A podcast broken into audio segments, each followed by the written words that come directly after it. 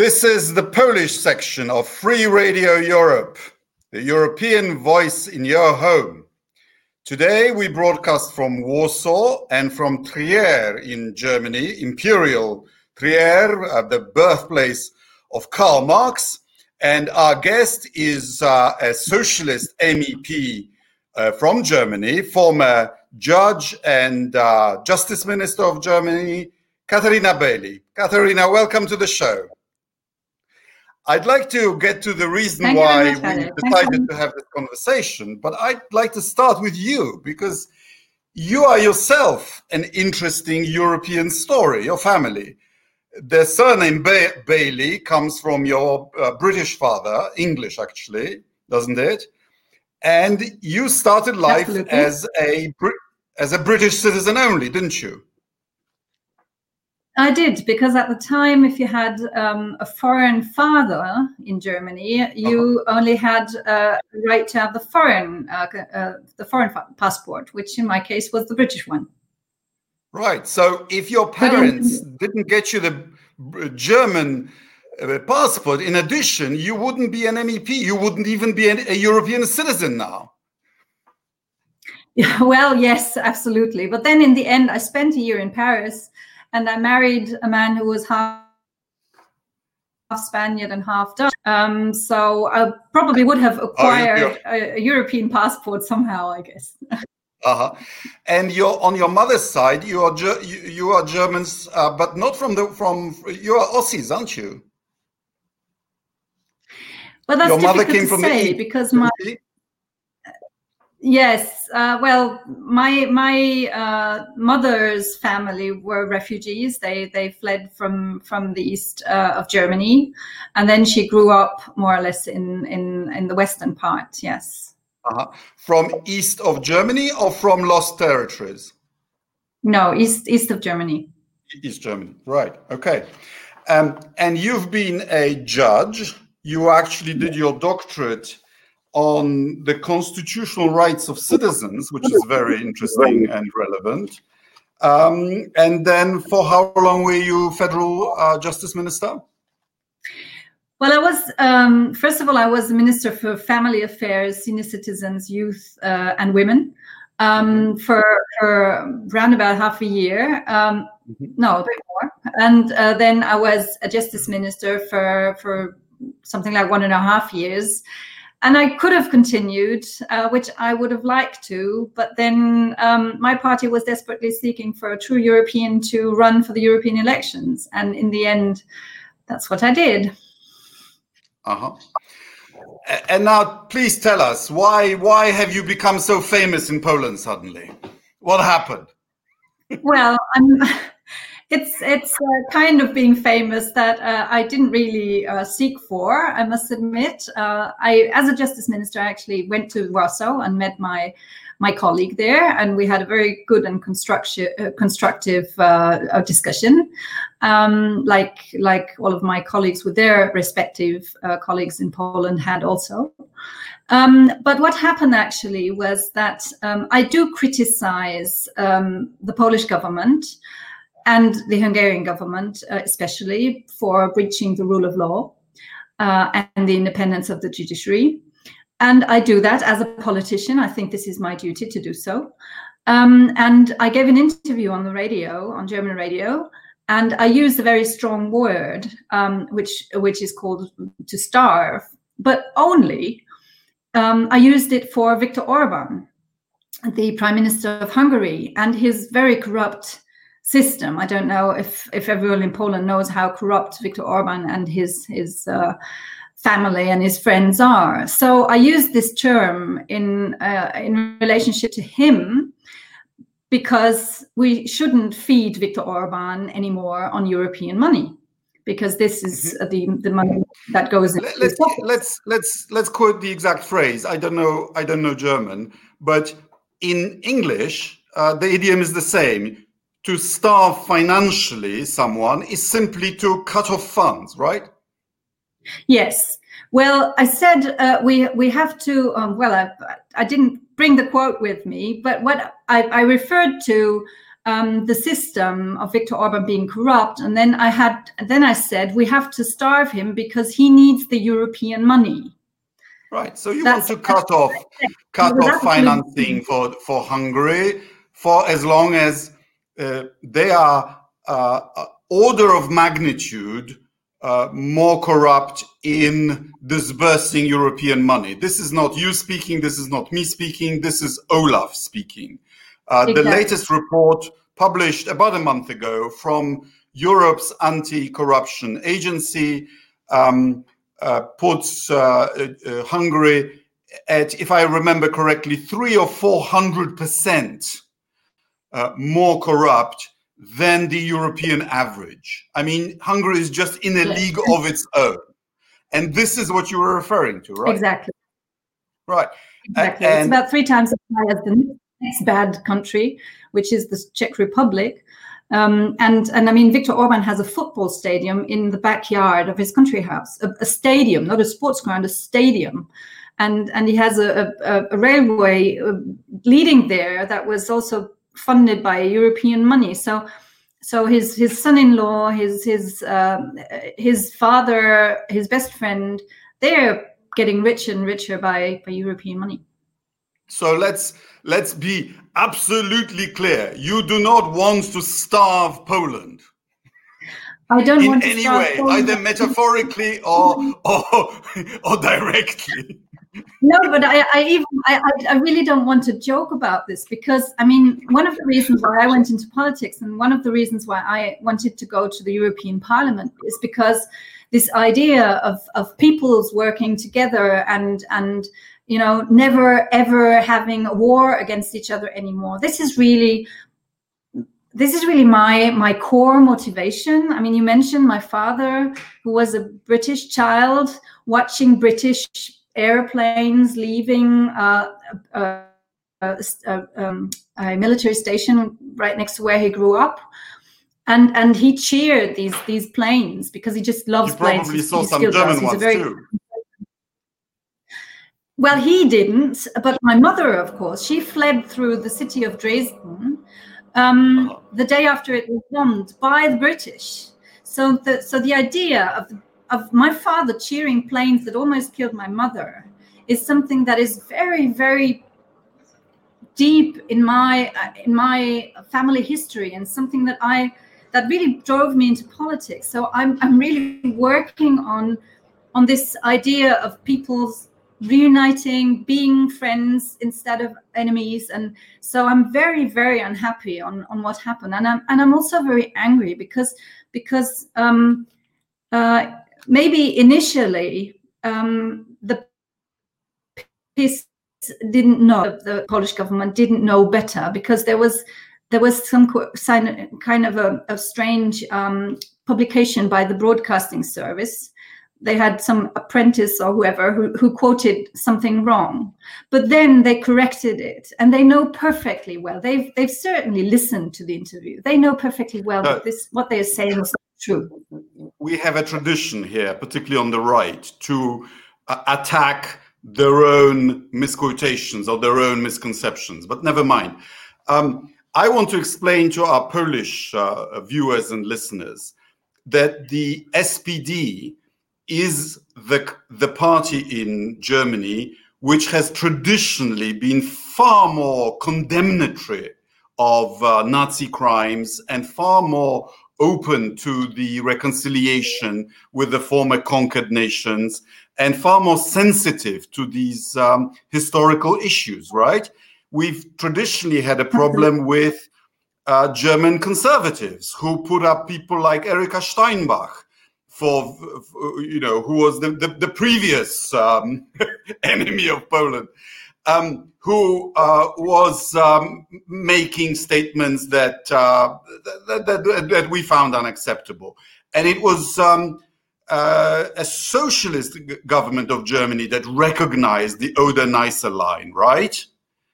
Um, Absolutely. And, and on, these historic, on these historical issues, we found collaboration with the with the German SPD much easier than than with than uh, than with conservatives, right? Yes, and and the hero of, of our party, of my party, is Willy Brandt. And you probably remember him kneeling down in in Warsaw of the Warsaw Ghetto. So, uh, so we are very, very much aware of the historic responsibility uh, that we have, and and that's what makes it even even sadder for me to be confronted with with with these uh, these allegations. Sure, but the Polish ruling party has um, uh, not just criticized you vociferously, uh, but also claims that they have moved a motion for your dismissal from the post of deputy speaker. Where is this affair formally? Well, you have to know that in the last term, a member of the ruling uh, Polish party had been dismissed as vice president for saying something completely unacceptable. And this is kind of a, as I see it, obviously kind of a revenge plan. Um, need three parties to support um, this request to actually get it into plenary. So we do have two um, groups that are far right wing. Um, I, I don't know because I'm not involved if they have the support of the other far right wing um, group, but I am very optimistic uh, and very hopeful that they will not have would not have the support of any other. So then this would, well, it would be stuck in this very first um, phase um, of the of the procedure. If this makes you feel any better, when I go on hustings in Poland, um, I get called a, a, a traitor and a German. However, my problem is I don't speak German. Uh, we have a question in German. Maybe you want to answer it. It's not a question. It actually says thank you uh, to myself. Thank you, thanks a lot, and other European politicians uh, for the support in defending the rule of law in Poland. That is what. Uh, oh, there you are. Uh, so you have so you have some fans in Poland too. Well done. Thank you. Okay, so um, this really consolation. sure. Um, in the original uh, letter from the leader of uh, the Polish uh, uh right wing caucus in the European Parliament, they actually said that uh, that, that your words were particularly nasty given what Germany, what Poland and Hungary suffered from Germany during the Second World War. But if I recall correctly, Hungary was actually an ally of Germany and two Hungarian divisions went yes, all the way Hungary to Stalingrad. On the good side, yes.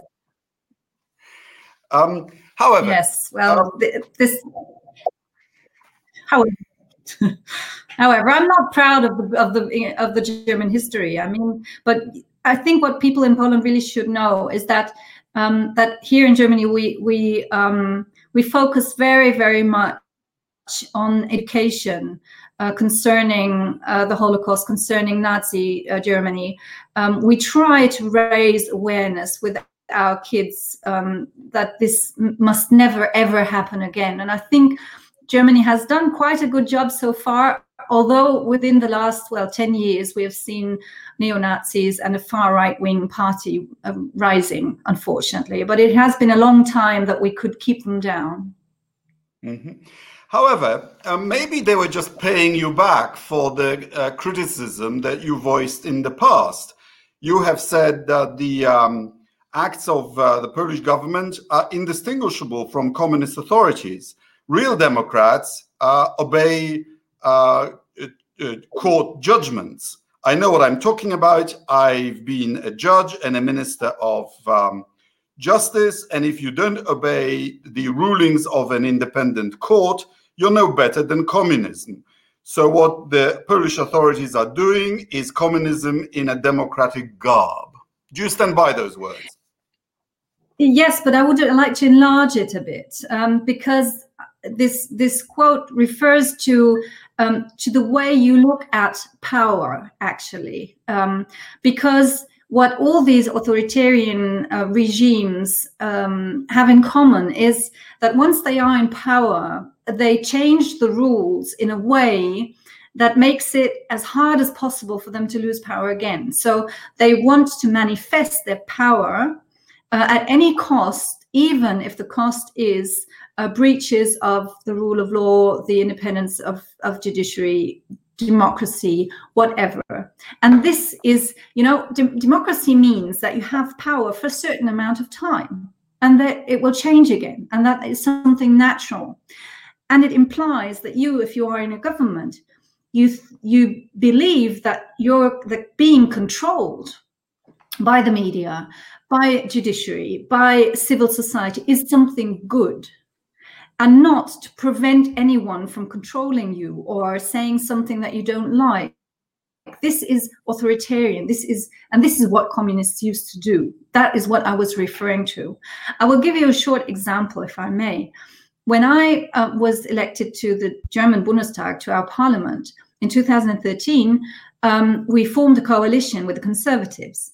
And we the two uh, groups together had such a vast majority that we could do just about everything we wanted. The minority rights in our constitution did not apply to the to the opposition because they were they were not enough.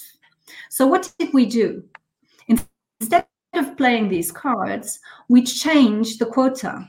We lowered the quorum so that the two opposition parties that were there very small they could actually work with these opposition rights although according to the old rules they were not enough to actually have the right to do so so so mm-hmm. we actually um, changed the rules to be controlled by an opposition which would have not been the case otherwise so this is what you know this is what democracy is about mm-hmm. i have have here a, uh, a report by the polish um, western institute instytut zachodni in poznań which is quite thorough and it points out that in the uh, this latest Commission report on uh, rule of law around the European Union, including in Germany, um, they are supposedly light on Germany. That um, in Germany there are uh, judges' association which want more independence of ju- the judiciary from the executive. That uh, pre prejudgment uh, uh, questions that have been directed uh, at the European Court of Justice by um, uh, by German judges also question their own independence and so on. Um, uh, isn't there a, a, a, double standard here? First of all, may I refer to Slavomir? I don't know if I pronounce it well uh, who is obviously in my hometown, uh, walking next to my office, or did that uh, uh not too long ago, which is very nice. Schweich is a very, very, very small town next to Trier, so I was not precise on where I am. Um, but that is a very small town of seven and, seven and a half thousand inhabitants. So thank you for right. your greetings. Um, right. Well, the, the, the, argument of the double standards is, is something that the Polish um, uh, government always raises. And I'm very grateful for this monitoring exercise that the, uh, that the Commission now um, is, is, uh, is doing regularly on a yearly basis, because it shows none of our democracies are perfect. Nobody um, is flawless in the rule of law. In every single member state, there are issues. Also in Germany, being uh, having been the justice minister, the one that is the most concerning is um, we have a ruling or had a ruling by the European Court of Justice concerning the independence of the prosecutors, and they told us that we have to change um, the the uh, the laws at that point, which is going to be done. Um, but I think you have to make clear um, a separation of powers means a control of the powers vice versa. And every member state has found a different model to do so and you can't i mean there are different ways of doing it. And we as i said have learned from our past that we don't we want independent judges but we want a responsibility of the parliament to because if you don't have any kind of link between the parliament and, and the judiciary it happens what happens in some member states that they say um, these judges are are liars, are uh, criminals, are communists, or whatever. But if you, as a parliament, have given them legitimacy, you can't do that. You are responsible that they are there. So this there there is a sense in these in these um, rules, but if there is a point where we have to do it better, where we have to um, give more independence, then then we are going to do so. And, I, and this is also a difference between us and the Polish government, uh, between the German government and the Polish government. The German government uh, government then says, okay, if our constitutional court or the European Court of Justice says you're doing something not good enough, we will do it better. And the Polish government says, well, they're you know they want to criminalize us or we are the outskirts or whatever. They are, in, they, they, they, are, they do not undermining to... our sovereignty. Now, can you explain to, to, to our viewers why rule of law in any one member state is not an internal affair? Well, first of all, um, the rule of law is one of the core values of the European Union. It's enshrined in Article 2 of our treaty, and everyone who joined the European Union that they are going to comply to the rule of law. And why does it have an, an, an impact? It's if already if you look at the common markets, if you don't have independent judiciary in every member state, you can't be sure as an entrepreneur, as a as a businessman or woman, as as um, as a worker, that you can actually go to the court in the country where you are in the in another member state and find justice you cannot be sure of that. So already the, the common the common market doesn't work without the independence of the judiciary. And then we have fields like judicial cooperation, a common arrest warrant that we have. So how can you um, and we're already having problems. We're already already facing problems there. If you have an arrest warrant and you can't be sure that the judges are really doing their work independently, how can you just deliver someone uh, uh, to another member state? You can't. So the complete system and data protection. Think of data protection. If you have the Hungarian or the Polish government, um, if they can, if they can um, have every data of every Polish citizen that lies in Denmark or France or wherever, without any other control, if you look at Poland now, you don't want to be a judge they don't like or a journalist they don't like and, and have have them, you know, look into your data. So mm-hmm. everything is based on our internet connection is a little sketchy, so let's um, uh, slowly uh, come to a conclusion. But given your critical stance, given your strong stance for rule of law everywhere, um, uh, what do you think of the current council's pr uh, proposals? And as you know, Germany is uh, is in the presidency that define rule of law very narrowly, only as um, as the safety of European funds. Is this good enough? Um, well, first of all, we need what we call a conditionality between um, that you only that's what this proposal is about that you only receive money as a government if you stick to the rule of law. This is what we want because the instruments that we have at the moment are not sufficient. Um, the proposal is not sufficient also also to my regard. Um, and i think the german presidency did everything it could but especially the polish and the hungarian government tried to weaken this mechanism because they don't want to be controlled um, regarding the rule of law. Um, i don't but, think it's so as much the parliament as the parliament we are much more tough. We want the definition of yes. uh, of rule of law to be to be much broader and i don't mean your group or my group practically all groups, all the main groups wanted much tougher. Exactly. It's well, usually we in the parliament are the good ones. I think we have to say that because we can really defend the true European aspect. And in in the in the in the council, you always have um, you always have a kind of a blackmailing. You always have bargaining. If you if you do something that I don't like, the next time I will do something you don't like. So within the council, you always have compromising in not only not always in a healthy way. And we as a parliament, we can really um, put the the pure um, concept on the table, which is of course that is very important. We don't want to take the money away, the funding away from the Polish people or the Hungarian people. This is very important.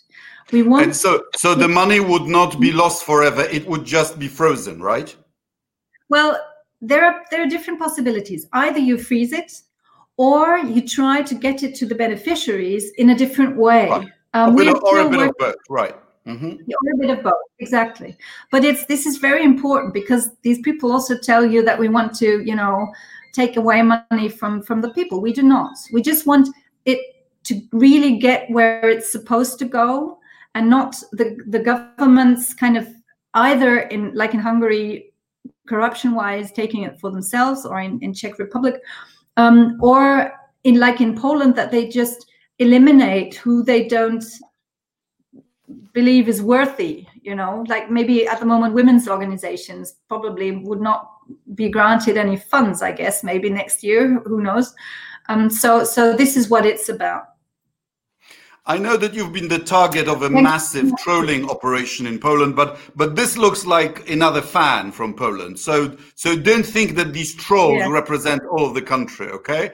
I mean, ask Frans Timmermans what he went through. I was so ashamed of the of the aggressiveness of Polish social media towards people who, I mean, Frans Timmermans is like a, a, Dutch Catholic who loves Poland. And, and he was the target of such a campaign mm. too. So, uh, yes, so, and from, for, from the outside, it's difficult to say if this is really what the Polish people think or if it's just an army of trolls and and and bots maybe who who who just kind of do everything they can to to um, well write these kind of uh, tweets every every hour. Um, so I'm this afraid really we have very, a kind of um, Trump, Trumpist, angry populist right here that's very tribal and nationalistic. Uh, but we do have a more general, and let's on, end on this. I think we have a genuine problem of making illegal online that which is illegal offline. That um, hate speech and um, and um, libel sh- should not enjoy immunity just because it happens online. And I feel that we can only regulate this, regulate these giant tech companies as the European Parliament, as individual member states, we are too weak to handle this. Would you agree? Um, yes, and we're working on it. We are. We have uh, a few proposals on on the table to to do so. We did actually um, introduce a law in Germany. Um, which which uh, obliges the big networks like Facebook and and uh, Twitter to act uh, earlier and more severe on criminal offenses, at least. Mm-hmm. Barley, thank you for your time. Thank you for the opportunity to explain what really happened. Um, let me assure you that not everybody in Poland thinks you're co- even controversial. Uh, uh, many, many people think rule of law is a Polish national interest and that uh, we have a lively debate about it here in Poland, and no doubt we'll continue debating it in Brussels. Thank you for your time. Good luck. I know you're on the quarantine, so uh, get well as soon as possible. Thank you so much for the opportunity, and all my respect for the Polish people. I know how much you love freedom, and uh, and yeah, I'm I'm with you. Thank you. Thank you. This has been the Polish section of Free Radio Europe, a European voice in your home. If you've enjoyed what you've seen, please like us, uh, uh, pass us on, uh, uh, uh, uh follow us um, on Twitter, Facebook, and whatnot. Thank you very much and see you next time. Goodbye.